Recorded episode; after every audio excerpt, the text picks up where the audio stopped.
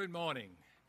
Welcome to Mechanicsville Baptist Church this morning. We are so glad to see you come out and be in the Lord's house as He has opened His doors to invite us in. This morning I have a couple of announcements I'd like to share with you. Uh, first of all, on your bulletin you will find a little tear-off sheet, and if you are visiting with us, we would appreciate if you would just tear that off and fill in the information and put it in the offering plate. We'd like to get to know you better. And you can drop it in that. If you don't have time to fill it in by the time the offering comes around, give it to the preacher or a deacon at the back door. Also this morning, I want to remind you of our fellowship breakfast at Cold Harbor Restaurant. Thursday morning, seven a.m., we start to meet. We're out of there by eight thirty. So if you have a job and you need to get there, you can come and join us, partake of a little food and good fellowship. We invite you Thursday, seven a.m.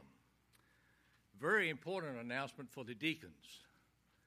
We were supposed to meet this evening, but we have moved our deacon meeting to next Sunday, May the first.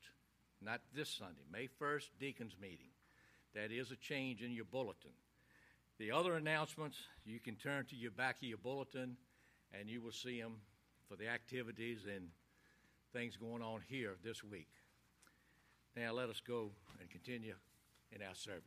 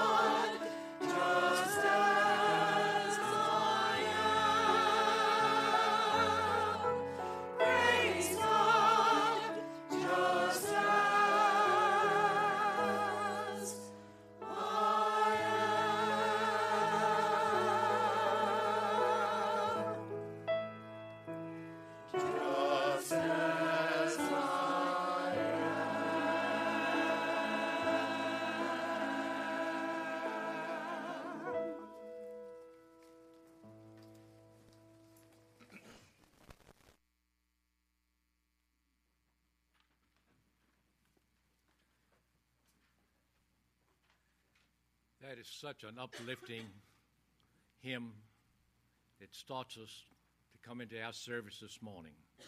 The Holy Spirit coming into each and every one of our hearts.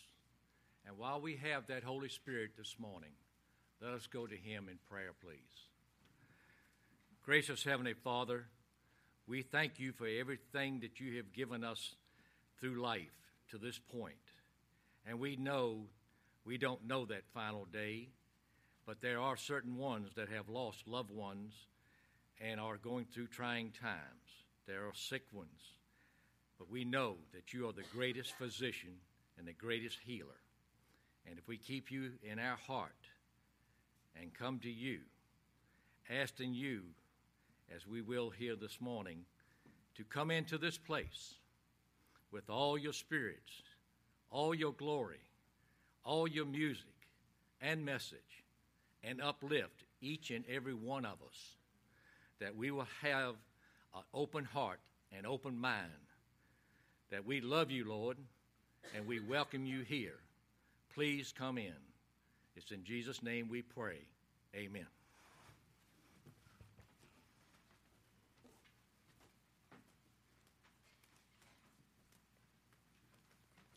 Good morning. Let us now lift our voices in praise together as we stand and sing hymn number two hundred eight, Love Divine, All Loves Excelling.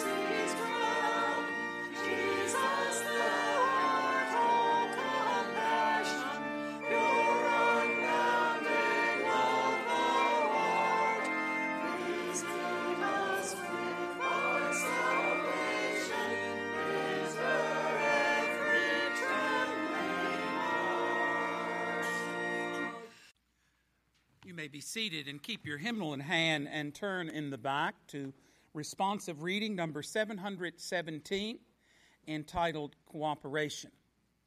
We will read responsively.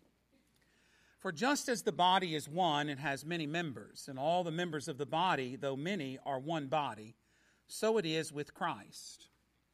We want you to know, brethren, about the grace of God, which has been shown in the churches of Macedonia.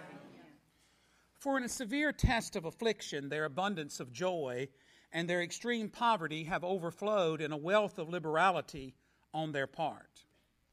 For they gave according to their means, and beyond their means, of their own free will, begging us earnestly for the favor of taking part in the relief of the saints. But first they gave themselves to the Lord, and to us by the will of God. Amen. We'll continue now to lift up our voices in song and in praise as we do a medley of songs about opening our eyes. The first one, if you will turn to hymn number four hundred forty-nine, and then flip over the next page to five hundred two, and we will do all three verses of Open My Eyes. So we'll do four ninety-nine, Open Our Eyes, Lord, in its entirety, and then we will flip over to five oh two and do all three verses of Open My Eyes. If you'll stand, please.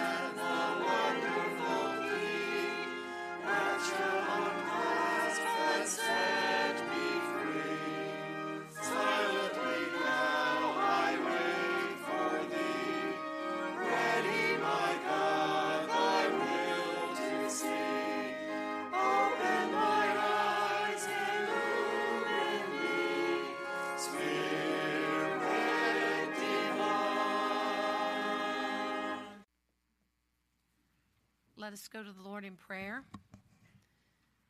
Dear Lord, we thank you for another chance to meet together in your house today to worship you. We experience your blessings every day, and you freely and generously give them to us with unconditional love.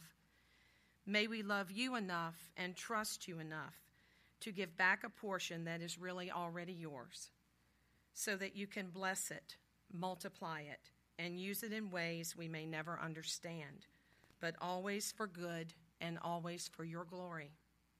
It is with humble honor and joy that we give in your great name. Amen.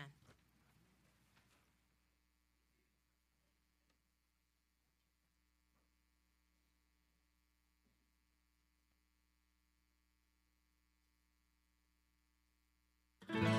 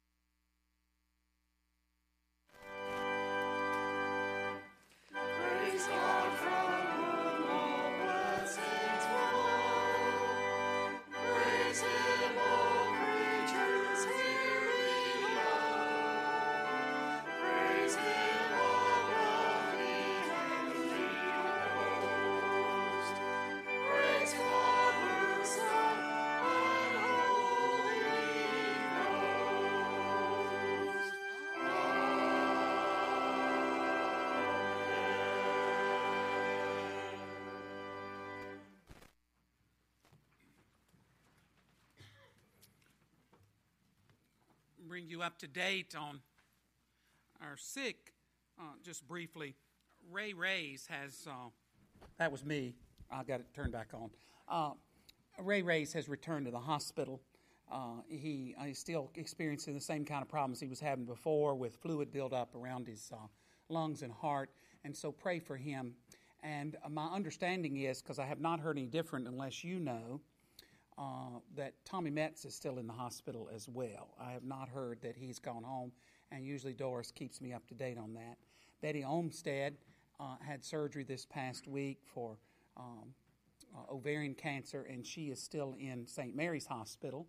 So I wanted to make you aware of uh, her. And then Michelle Thompson, Todd Thompson's wife, uh, it's uh, Jay Thompson's sister-in-law, uh, is in the very last stages of um, pancreatic cancer, and she needs our prayers. So I wanted to bring you up to date on those prayer concerns this morning so that you would be aware of uh, what's going on. You will see those in the newsletter this week, but uh, felt like you needed an update. I had just got the message Uh, yesterday afternoon off of the uh, answering service at the church about uh, Raymond being uh, back in the hospital, so I wasn't sure whether you all knew that or not. Let's bow for prayer. Oh Lord, as we bow in your presence again, we have thanksgiving in our hearts for the gift of the time together in this place and for the power of prayer. Accept our praise and our adoration and our gifts of worship before you.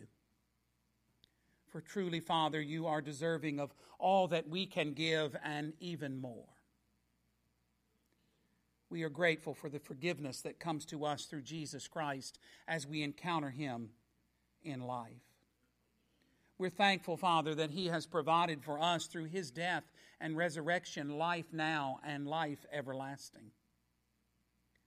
We pray, Father, that you would be with those that we have mentioned who are ill. Father, we see that illness is all around us, and we know that our bodies uh, have times of illness and recovery, and we know, Father, that you give to us the privilege of praying so that we might ask for healing and strength for those who have great needs. And yet, Father, as we pray, we know that our greatest need is a relationship with you. And in that need, all other needs are met now and in eternity. We go through times of suffering and illness, and yet as we emerge on the other side, we give thanksgiving and praise to you. Thank you for this church and for the ministries and opportunities in this place to serve in this community and even around the world. We're thankful for our missionaries and for their work here at home and around the world. Thank you that you have given them a burning desire to share in places, Father, that we are not called to share, and yet they are. Help us be ambassadors for you wherever we work, wherever we go, so that others might see the light of Christ in us. We pray, Father, for our country and for the difficulties that we face as a nation. We pray, Father, for wisdom and courage for our leaders. We pray, Father, that as we give them to you and as we pray for our nation, that we might be aware of our part as followers of Christ to proclaim the good news of Jesus Christ. Thank you, Father, for your word and for its power. For, Father, in your word we find instruction. In your word we find wisdom. In your word we find meaning and purpose for our lives. As we open your word in a few moments, Father, allow us to concentrate on you and what you would have to say to us as we seek to encounter you. For we make this prayer in the name of Jesus. Amen.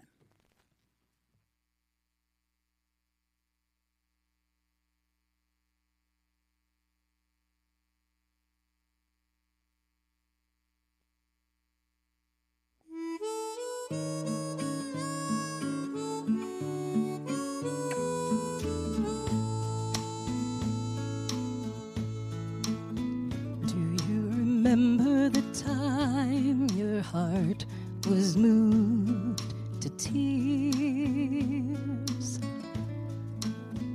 Can you look back on the moment after all these years?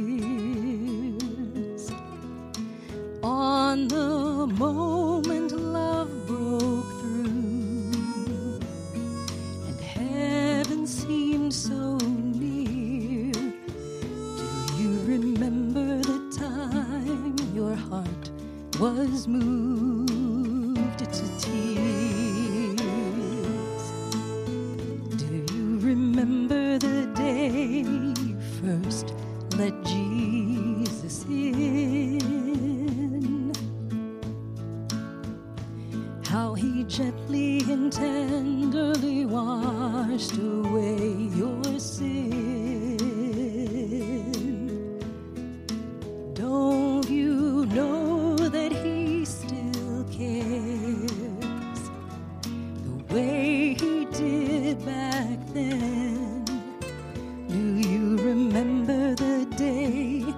First, let Jesus in. Keep holding on, never letting go. We're not far, We're not far from the end.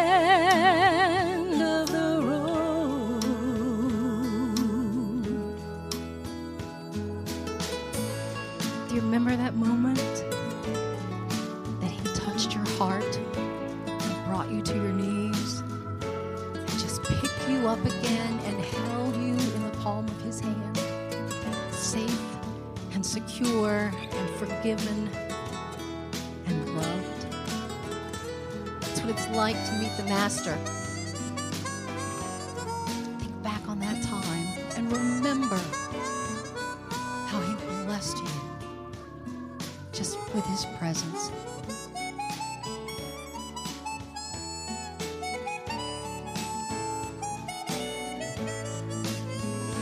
Keep holding on, never letting go. We're not far from the end.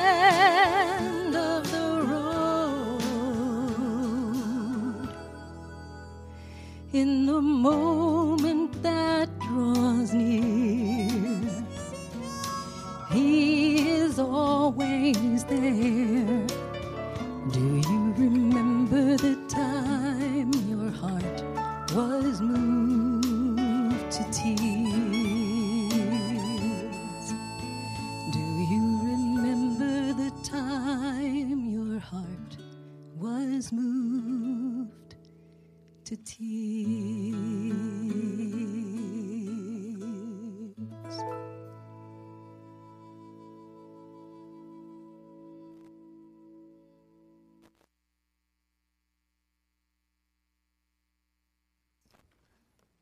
For our visitors, it appears as though the choir is picked off like ducklings by a turtle in a pond. Uh, they are in the first service. You all know that. And uh, so as uh, the service goes on, they disappear. They don't want to hear me twice. They, they, they're not, it's not personal. Um, it's a time factor. At least I choose not to make it personal. Um, but did want to let you uh, know that as well. We had a meeting on Wednesday night related to the roof and construction project for our Family Life Center. And uh, we will be giving you some updates about that meeting in the um, newsletter this week online, and then also the print edition as well. That will uh, give you an opportunity to know uh, how to pray and how to support this uh, um, project that has to be done. Uh, it's not something that we can put off any longer. Uh, several people have already uh, given to this project, and we want to give everyone an opportunity to give to this project. And if you are writing a check to give, uh, if you uh, are pledging, just we need to know that information. Uh, you can uh, make sure if you're writing a check for the roof project that you uh, indicate that clearly on the check. Uh, but we will be giving you more information about that. But I would say, since the meeting on Wednesday night, uh, we have uh, received an additional seven thousand dollars. So uh, people are very interested in being a part of this. And um, uh, this building has great meaning to our congregation. It has served many people for many years as a ministry and a blessing to this church and to this community. And we have an obligation Uh, to maintain that building. That's all I'm going to say about that, but I did want to uh, give you a word on that this morning. Luke chapter twenty-four, verses thirteen through thirty-five, when you meet the Master. Now behold, two of them were traveling that same day to a village called Emmaus, which was seven miles from Jerusalem. And they talked together of all these things which had happened. So it was, while they conversed and reasoned, that Jesus himself drew near and went with them. But their eyes were restrained so that they did not know him. And he said to them, "What kind of conversation is this that you have with one another as you walk and are sad?" Then the one whose name was Cleopas answered and said to him, "Are you the only stranger in Jerusalem? And have you not known the things which happened there in these days?" And he said to them, "What things?" So they said to him, "The things concerning Jesus of Nazareth, who was a prophet, mighty in deed and word before God and all the people, and how the chief priests and our rulers delivered him to be condemned to death and crucified him. But we were hoping that it was he who was going to redeem Israel. Indeed, besides all this, today is the third day since these things happened. Yes, and certain women of our company who arrived at the tomb early astonished us when they did not find his body. They came saying that they had also seen a vision of angels who said he was alive. And certain of those who were with us went to the tomb and found it just as the women had said, but him they did not see." Then he said to them, "O foolish ones, and slow of heart to believe in all that the prophets have spoken, ought not the Christ to have suffered these things and to enter into his glory?"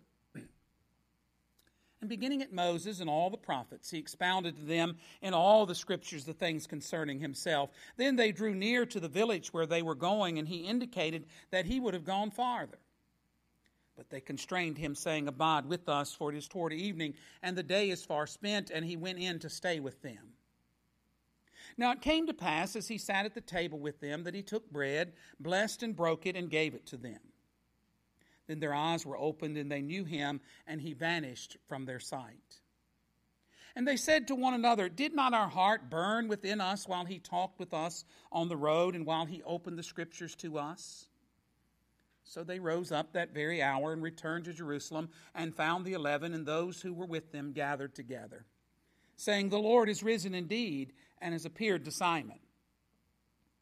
And they told about the things that had happened on the road, and how he was known to them in the breaking of bread.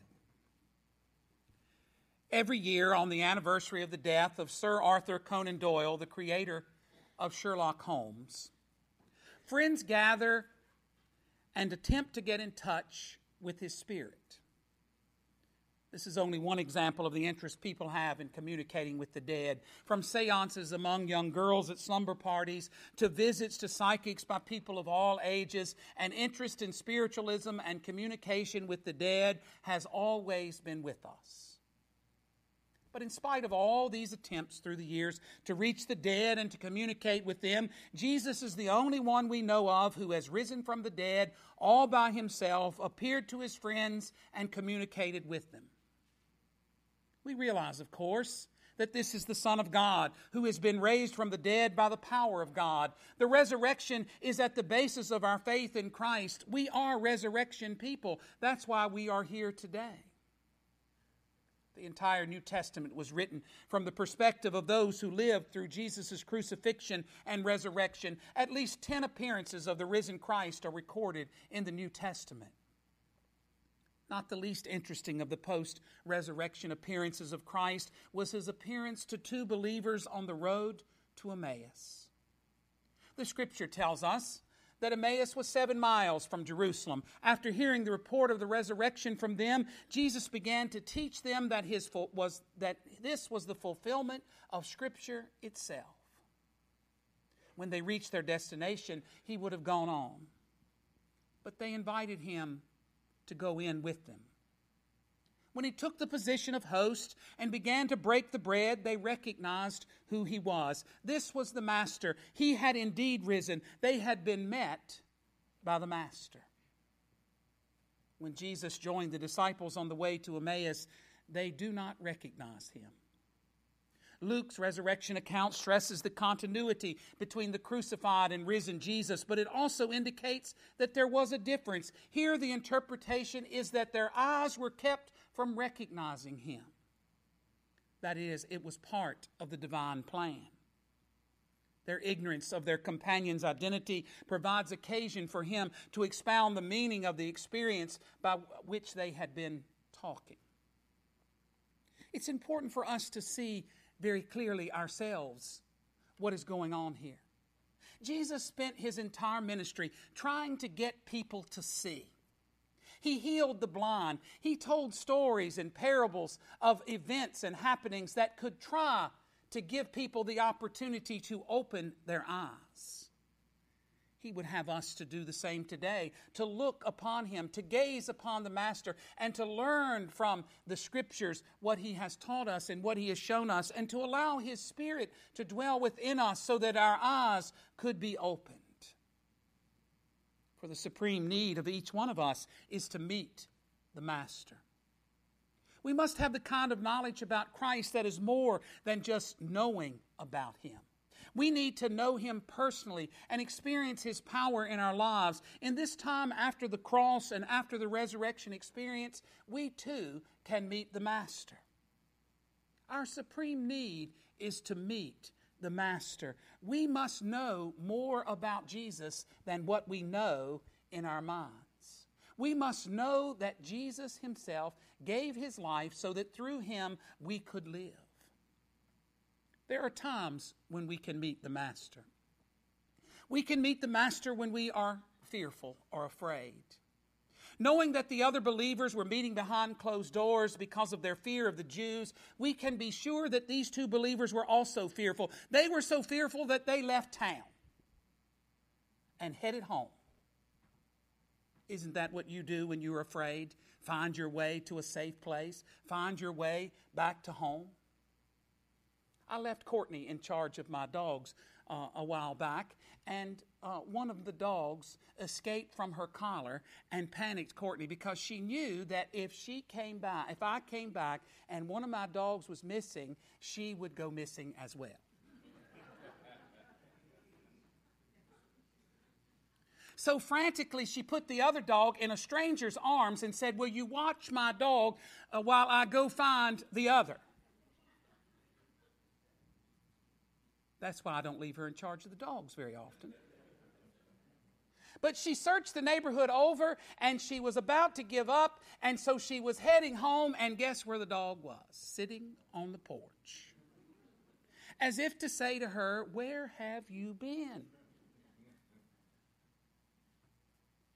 These disciples were afraid, and they were going home.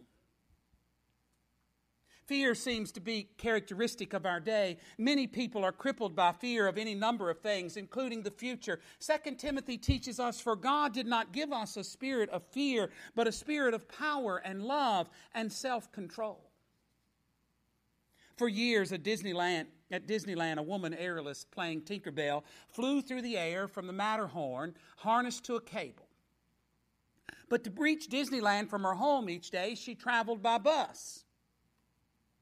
Her reason, "I'm afraid to ride in a car on the freeway," she said.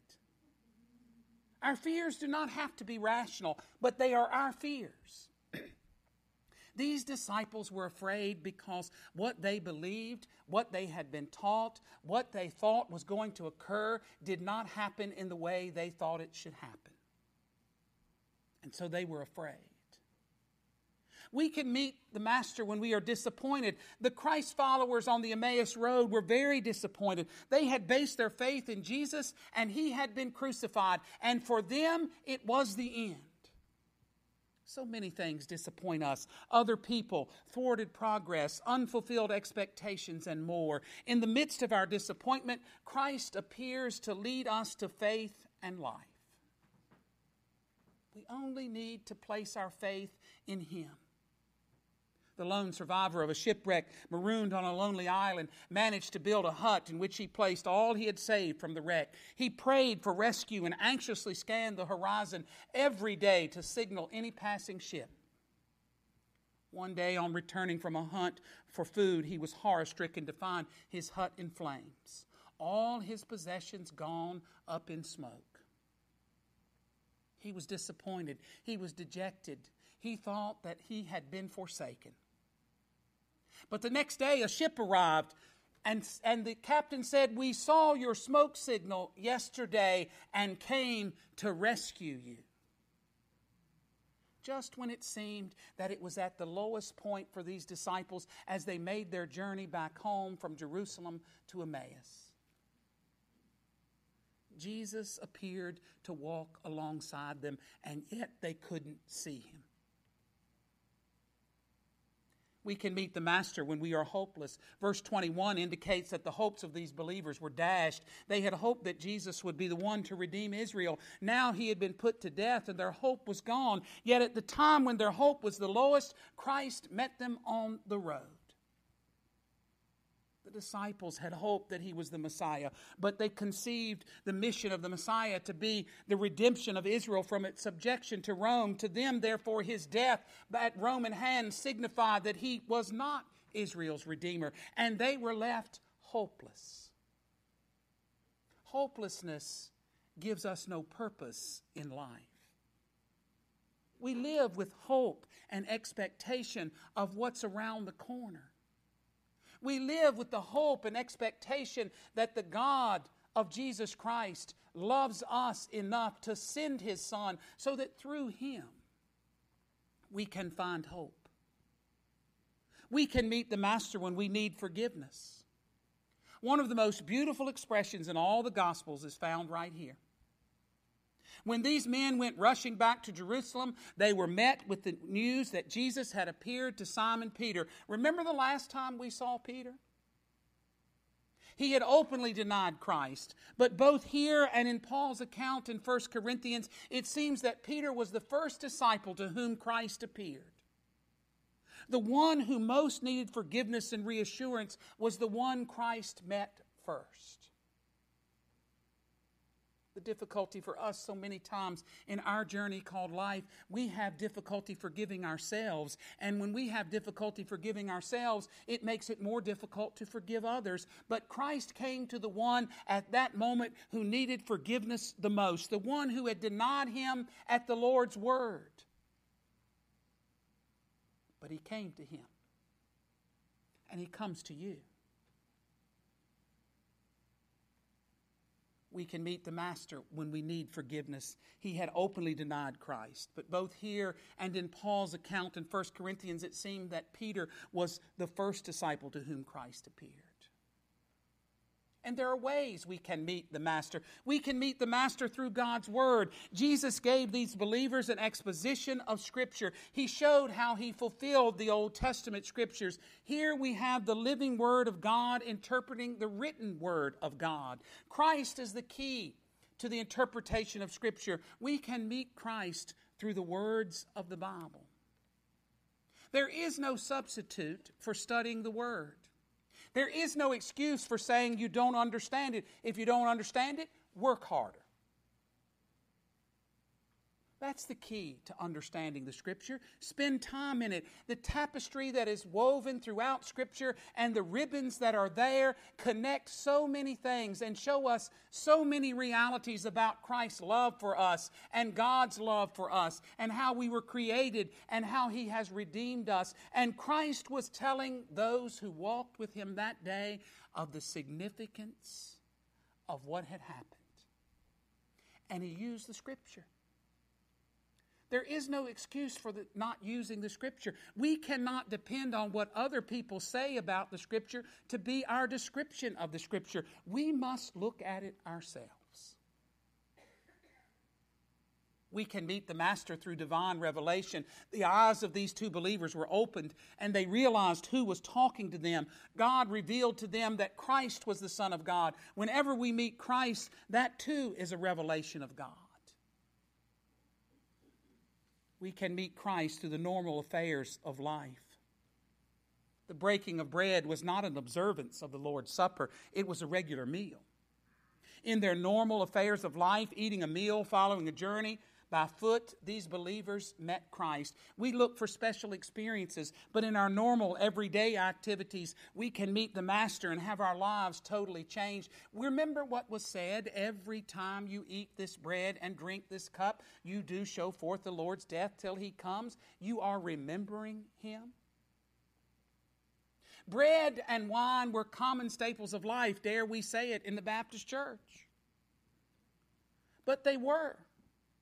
It's what they used. It's what they ate on a daily basis. And could it be that Jesus was saying, every time you eat something that is familiar to you, remember me? If we did that, we would remember Him all the time, wouldn't we? This is the way, though He is known in the community of the resurrection. When believers gather around the table, they know Him as the center of their fellowship and the essence of their being. When His body was brought forth from the grave, His body, the church, was also given life. The witness of its joyous communion with Him and with one another is to this day the greatest proof of the resurrection. After the blessing and breaking of bread, Jesus disappears. As a result of His death and resurrection, the Christian community no longer depends on His actual physical presence because He has given us the Comforter. He is with us today. He is here as we proclaim Him. Experience we can share when we meet the Master is important too. When we meet the Master, it is an unforgettable experience. Listen to what they said. Did not our heart burn within us? These men asked themselves. In light of this new revelation, the two disciples remember unusual aspects of their experience with Jesus on the Emmaus Road. Their hearts had burned within them as He had interpreted them the Scriptures. In other words, Christ had given them heartburn. They couldn't digest what they had heard at that moment. It took a little longer. It took an axiom. Those of you who take it, I heard the giggle. It took a Prilosec. It took a Zantac. It took something more for them to come to terms with what Jesus was saying to them. But as they recalled what He had said to them along the road, his, their hearts burned within them. Wouldn't it be wonderful if our hearts burned with the Word of God?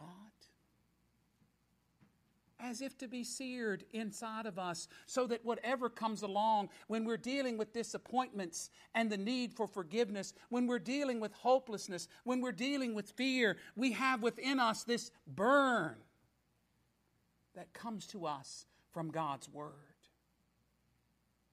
And it says immediately they returned to Jerusalem to share with the other disciples the joyous news that Jesus is alive. Isn't it interesting that immediately they returned? They had walked seven miles home. I'm sure they were tired. I'm sure that they were hot and they were thirsty and all of the things that go with a seven-mile journey by foot, but they were so excited and their lives had been transformed in such a way by their encounter with Christ that they went back to Jerusalem to share the good news. In seventeen thirty-five, John Wesley went as a missionary to the colony of Georgia. He was to be a pastor to the settlers and a missionary to the Indians, but he confessed that he went to save his own soul. He failed as a missionary and returned to England.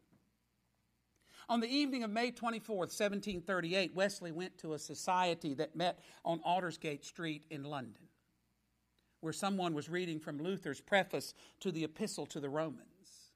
He recorded that while the reader was describing the change God works in one's heart through faith in Christ, he felt his own heart strangely warmed. He knew that he did trust Christ alone for salvation. With that, he had the assurance that Christ had taken away his sins and saved him from the law of sin and death. As with the disciples on the road to Emmaus, his heart burned within him. When we meet the Master, it is a primary experience. This living proof that these believers had of the truth of the resurrection became their most important concern. They had been confronted with the, with the Savior, and in that confrontation, their lives had been transformed. They forgot their weariness and went rushing seven miles back to Jerusalem to let it be known that Christ was truly risen. When we meet Christ, everything else becomes secondary. This is indeed the most important experience we will have, the experience of salvation through Christ. There is no other experience that can transform your life like that relationship can, because it puts everything else in perspective. And we have a hard time with perspective, don't we? We can blow things out of proportion in our lives to the point that they cripple us. Christ would say, listen to me. Listen to me. What I have done for you, I did because I chose to do it. I have given you the Spirit of life. When we meet the Master, it is a shared experience. The truth of Christ cannot be hidden. It must be shared. Alan Richardson has called this hot potato news. You don't just stand around holding a hot potato. Neither do you just stand around holding the news of salvation in Christ. It must be shared. These Christ followers rushed back to Jerusalem to share it. A busy physician overworked himself into a fatal illness. His widow, who had been deeply in love with him, bore it up heroically during the funeral. People predicted she would break down when reaction set in, but to the amazement of all, her spirit continued buoyant. One day, some friends calling on her blurted out, "What's your secret? How have you remained so calm?" She was quiet for a moment, then answered, "Come with me to the doctor's waiting room." Leading him down the hall to his reception room, she snapped on the light and stood in silence. Suddenly, one of the friends saw a sign hanging on a doorknob of the office. Then the other saw it and understood. The widow explained. The maid forgot to remove that sign. She put all the other rooms in order, but perhaps the Lord let her leave it there. Right after his death, I spotted this hand-lettered sign hanging a little unevenly just as he had left it. That message gave me the courage to go on. The sign read, "Gone for a little while. We'll be with you soon." That's the power of what Christ has done for us. He may be gone from our physical presence as we would expect him to be here and as those disciples did, but he will be back soon. He is here now. Our commission is to share the news of salvation with the world, and this we must do. You can meet Christ today, just as the believers met him on the road. This is the truth of the resurrection. Christ is able to meet you now and bring you salvation, even as you journey down the road of life. Come to him today. Allow Christ to give you a little heartburn. Allow Christ to transform your life from one of fear and disappointment and hopelessness, if it be existing in your life, to a life of victory. A life that comes in knowing the Savior. Shall we pray? Gracious and eternal God, we are thankful for the power of your word to give to us meaning and purpose. We are thankful for the Savior and for his encounter on that day. For in that encounter we see ourselves as well. Help us, Father, to encounter you in everything we do, wherever we go, so that we might know of your love for us. With you, Father, we know that all things are possible. But without you, we cannot see. Open our eyes. In the name of Jesus, amen. Our closing hymn and hymn of invitation is hymn number three hundred, Without Him. Without Christ, we are weak. With Him, we are strong. The invitation is open as we stand and sing.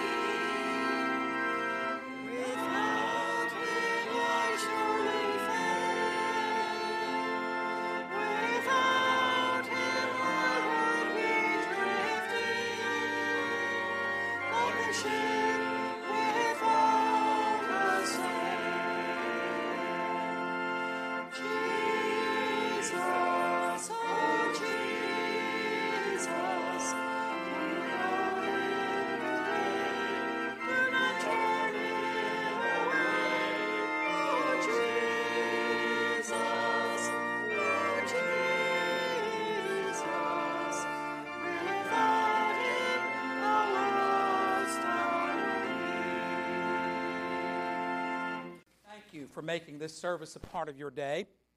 There was a terrible car accident on Cold Harbor Road uh, either last night or early this morning, and uh, my understanding that at least three have died in that wreck, and uh, one was a senior at Lee Davis High School. I do know that. So just wanted to make you aware of that so that you could be praying for those families. That's all the details I have um, related to that. Uh, our numbers are down a little bit today because there is this thing that we can throw a rock and hit just down the street here called NASCAR.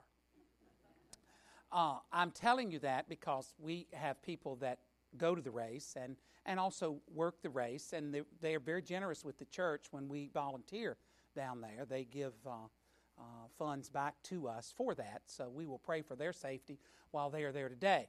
But I'm telling you this because I got the memo. You need to know this. When you leave here today, do not go on Meadow Bridge Road.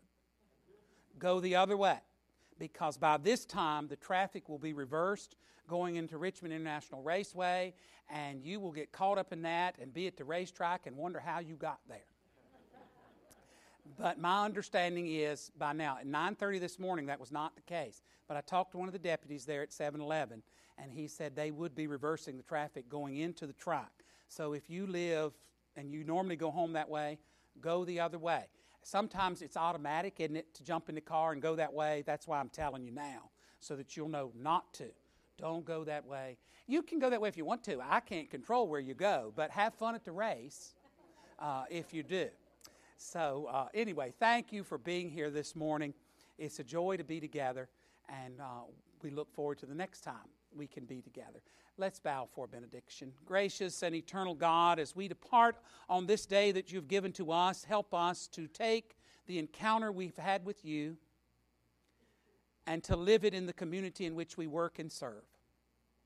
Help us, Father, to allow others to see the light of Christ in our lives so that we might be a transforming agent for others as they encounter the Christ. Thank you for your grace and for your love and for your mercy that sustains us and gives us life. Bless us as we depart. In the name of Jesus, amen.